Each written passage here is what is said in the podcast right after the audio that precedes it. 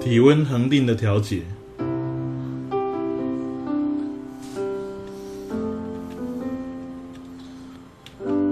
体温是从哪里来的？各位有没有思考过这个问题？像人类呢，可以维持体温大概在三十七度上下这样子，啊，不管是白天晚上，啊，不管是这个你活力强的时候，或是睡觉的时候，差不多是三十七度附近。当然有时候你会太高或太低，但是很快又会调回你正常的水准。那这些体温是哪里来的？你讲一个简单的道理，温度嘛，那你需要热能才能够维持住你的温度啊。好，通常你这个热的东西放在那边，过一段时间它就可能热就散失掉，就降温了。我们也是一样啊，我们本身来讲等于是个发热体，会一直产生热能。那在这过程中也会不断的散失，我们就要不断的再产生热能，才能够维持住我们的体温。好了，讲到热能，那你身上的能量是怎么来的？从以前学到现在，你可以把所有的知识整合起来，你就可以解决这个问题了。来，能量哪里来？细胞要产生能量，什么作用？把养分氧化分解，可以产生能量啊、哦，呼吸作用，没错。体温就是呼吸作用产生的能量，而这个能量呢，就转变成热能，就可以呢，让你可以维持你的体温了。啊，那当然这个能量也可以做其他细胞需要做的事情。好啦，那转成热能之后，就是你体温的主要的来源，但是它会不断的散失，你就要不断的去，不断的去产生，不断的去产生。那所以你吃的这一些养分呢，其实大概有三四成左右，以我们人类为例，三四成左右。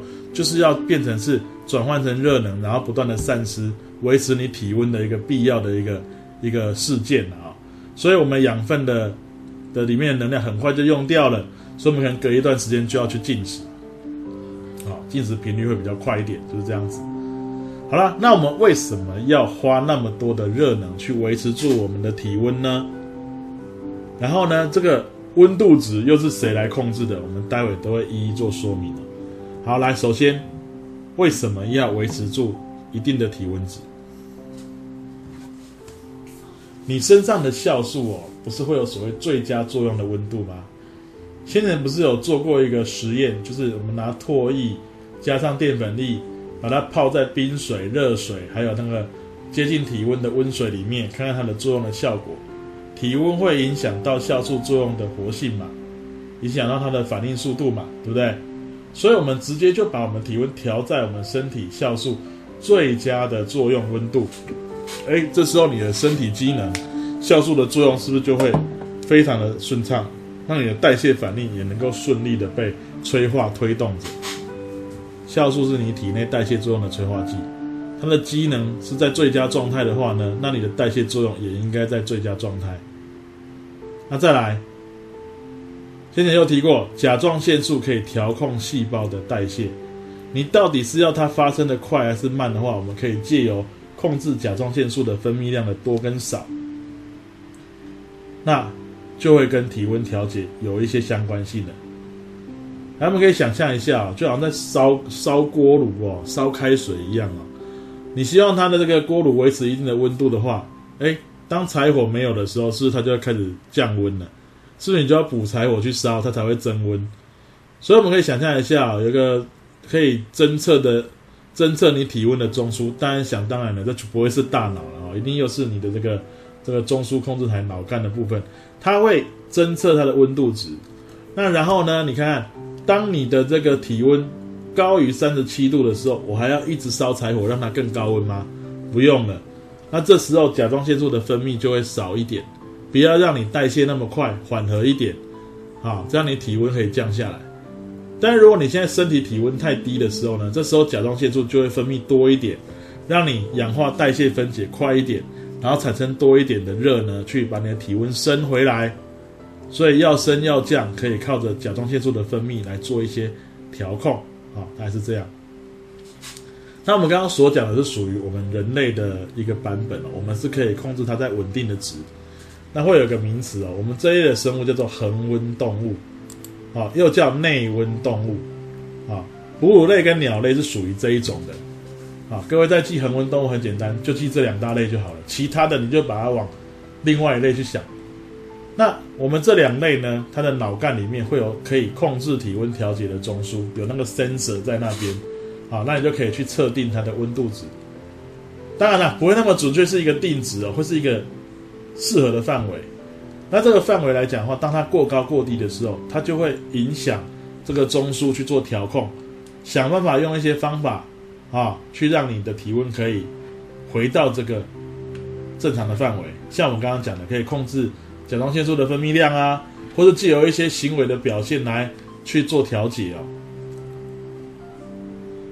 那再来哦，体温呢，外面也有防止体温散失的一个一些构造，尤其在一些比较冷的地方的生物，或在比较寒冷的季节是有必要的。例如说，鸟类的羽毛，哦，哺乳类的毛发，或是脂肪层，啊、哦，像有一些水中的这些哺乳类来讲，好像鲸鱼。啊，海豚、海豹这一些，它们都有很厚的脂肪层，因为在水里面，其实毛发太长不利于活动，它们主要就是靠很厚的脂肪层来隔绝外界的低温，而且脂肪又是一个很好的养分的一个储藏室啊，分解之后也可以产生很多的能量。那像我们人类，我们毛发比较短，我们就在冬天的时候多穿一点衣服，可以隔防止体热过度的散失哦。好啦，那我们来谈一下。恒温动物当体温太高或太低的时候，会有什么样的事件？我们分几个面向来讨论一下。第一个，食欲的变化。你想想看，你可以想象一个情境哦，你在运动之后体温提高了，啊，一直在流汗，很喘，你这时候会很想要吃东西吗？不会嘛，对不对？体温太高的时候，食欲会变低。那这时候，因为温度是你的体温已经是偏高的时候，你的甲状腺素的分泌，第二点，甲状腺素的分泌会怎样？现在体温都那么高了，你还要让我代谢更快，然后产生更多的热吗？不用，所以这时候甲状腺素分泌量是少的。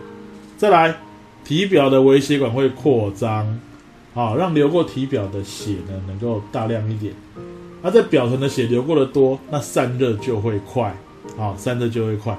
所以再来，你的汗腺会分泌汗水，汗水就会吸收你体表的热，然后蒸发掉，所以你的温度就会降下来。所以就朝向于不要再产生热，而且要帮忙散热的角度来看，就是会有这些事件的发生。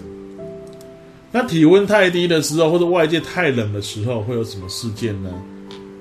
反向思考一下，你是在冬天的时候会比较想要吃东西，为什么？因为我需要不断分解养分产生热来维持住我的体温，那我养分消耗的快，我是就会比较容易饿，我就会赶快想要吃。那甲状腺素会分泌比较多一点，来帮我代谢产生多一点的热，让我体温能够回升。再来，你的脸色会比较苍白，其实那是因为流过体表的微血管收缩了啊。这个呢，这个会让血流量减少，那这样你可以减少体热的散失。那这个时候，你当然不是流汗了，你会这样，有时候会发抖。其实肌肉颤抖就是局部的运动，局部会产热这样的一个方式。所以我刚刚讲的这个身体里面的调节呢，脑干来负责，它就做一些这样的调控，让你能够把体温啊，就恢复到正常的水准这样子。这是恒温动物的调控方式。再来，我们来谈另外一类的动物——变温动物。变温动物又称作外温动物哦，你可以把它解释成会随着外界环境改变体温的动物。外温、变温，是不是都提到了关键字了？这类的生物来讲的话，没有体温调控的中枢，无法靠自己体内的变化呢去达成体温维持稳定，所以都要靠外界环境来帮忙调。有一个迷失概念，各位注意一下：变温动物不是它身体改变成任何温度都可以活得自由自在的，它还是有个最适合的温度，但是它自己没有办法去用内在调控，要靠外界，他们还是希望达成他们最佳的温度。所以你看看啊、哦，怎么办？简单来讲，身体太冷的时候，你要设找个热的地方，找个热源来增温。太热的时候，找一些凉快的地方来降温。啊，那变温动物有哪些？鱼类、两生类、爬虫类、昆虫都是。如果你要讲简单一点，哺乳类、鸟类是恒温动物之外的，你都把它往这一类来堆，大部分不会错了，还是有例外哈。所以变温动物种类比较多一点，或者你可以换个角度来想，其实比较早演化出来的动物呢，它们其实体温调控没有办法靠内在，要靠外界环境，这个就是变温动物。而演化到两次那个哺乳类跟鸟类的时候，才会有体温调节中枢，就可以靠内部的变化来维持体温恒定。这样想也可以。好啦，那我们来看看变温动物的体温调节方式。其实哦，这个身体温度太低的时候，它可以用的最简单的方式，你会看到很多这个像蜥蜴啦、蛇啦、乌龟啦，或者一些昆虫，它们在天亮之后早上的时候，它们会爬到那个树木上、石头上，晒到太阳的地方晒太阳。晒一段时间之后呢，它就开始会活动了，因为太阳光吸收热之后呢，它就可以让温度升到它适合的值，然后它就有足够的这个这个活动力。代谢也比较 OK 的，就可以去觅食去干嘛了。好，那如果身体温度太高的话，就会躲到那个潮湿的土里面，躲到洞穴里面泡水都可以，这样就可以降温了。啊，去散热这样子。那如果这个环境哦，长时间都是太冷或太热，像是什么一个地方哦，高纬度地区的冬天，哇，整个都很冷。那那种太长时间的环境不适合的话，那干脆选择就是躲起来，不要动了，休眠了。而且在那种长时间都会过冷过热是常态的话地方呢，其实变温动物的种类跟数量相对来讲是比较少的，因为它们不适于那种活动啊，不适于那种地方的生活。另外我刚刚提到，像恒温动物，像人类，养分有一定的比例都是用在维持体温，所以很快就耗掉了。所以我们要很蛮蛮长时间，蛮蛮长去进食的。可是，如果是变温动物，通常吃一餐之后，它没有耗得那么快，它不需要花那么多的能量在维持它的体温恒定，它都是靠外界的热量的吸收或者帮散热方式，所以它们就可以比较久久的时间才去进食。那所以变温跟恒温动物采取的策略是不一样的啊，各有利弊的啊。好了，最后我们可以。把它们的这个温度变化跟外界的状况画个这个曲线图出来的话，你会发觉恒温动物不管外在的那个这个是冷是热，体温都是在一个范围内。可是变温动物就会随着外界环境的冷热变化，会有比较剧烈的一个一个状况出现了。那、如果体温已经无法调控到它超出它可以忍受的范围的话，可能不是热休克死，就是被冻死这样子哦。好，这个大概就是恒温动物跟变温动物的一个比较。好，这就体温调节的方式一个介绍。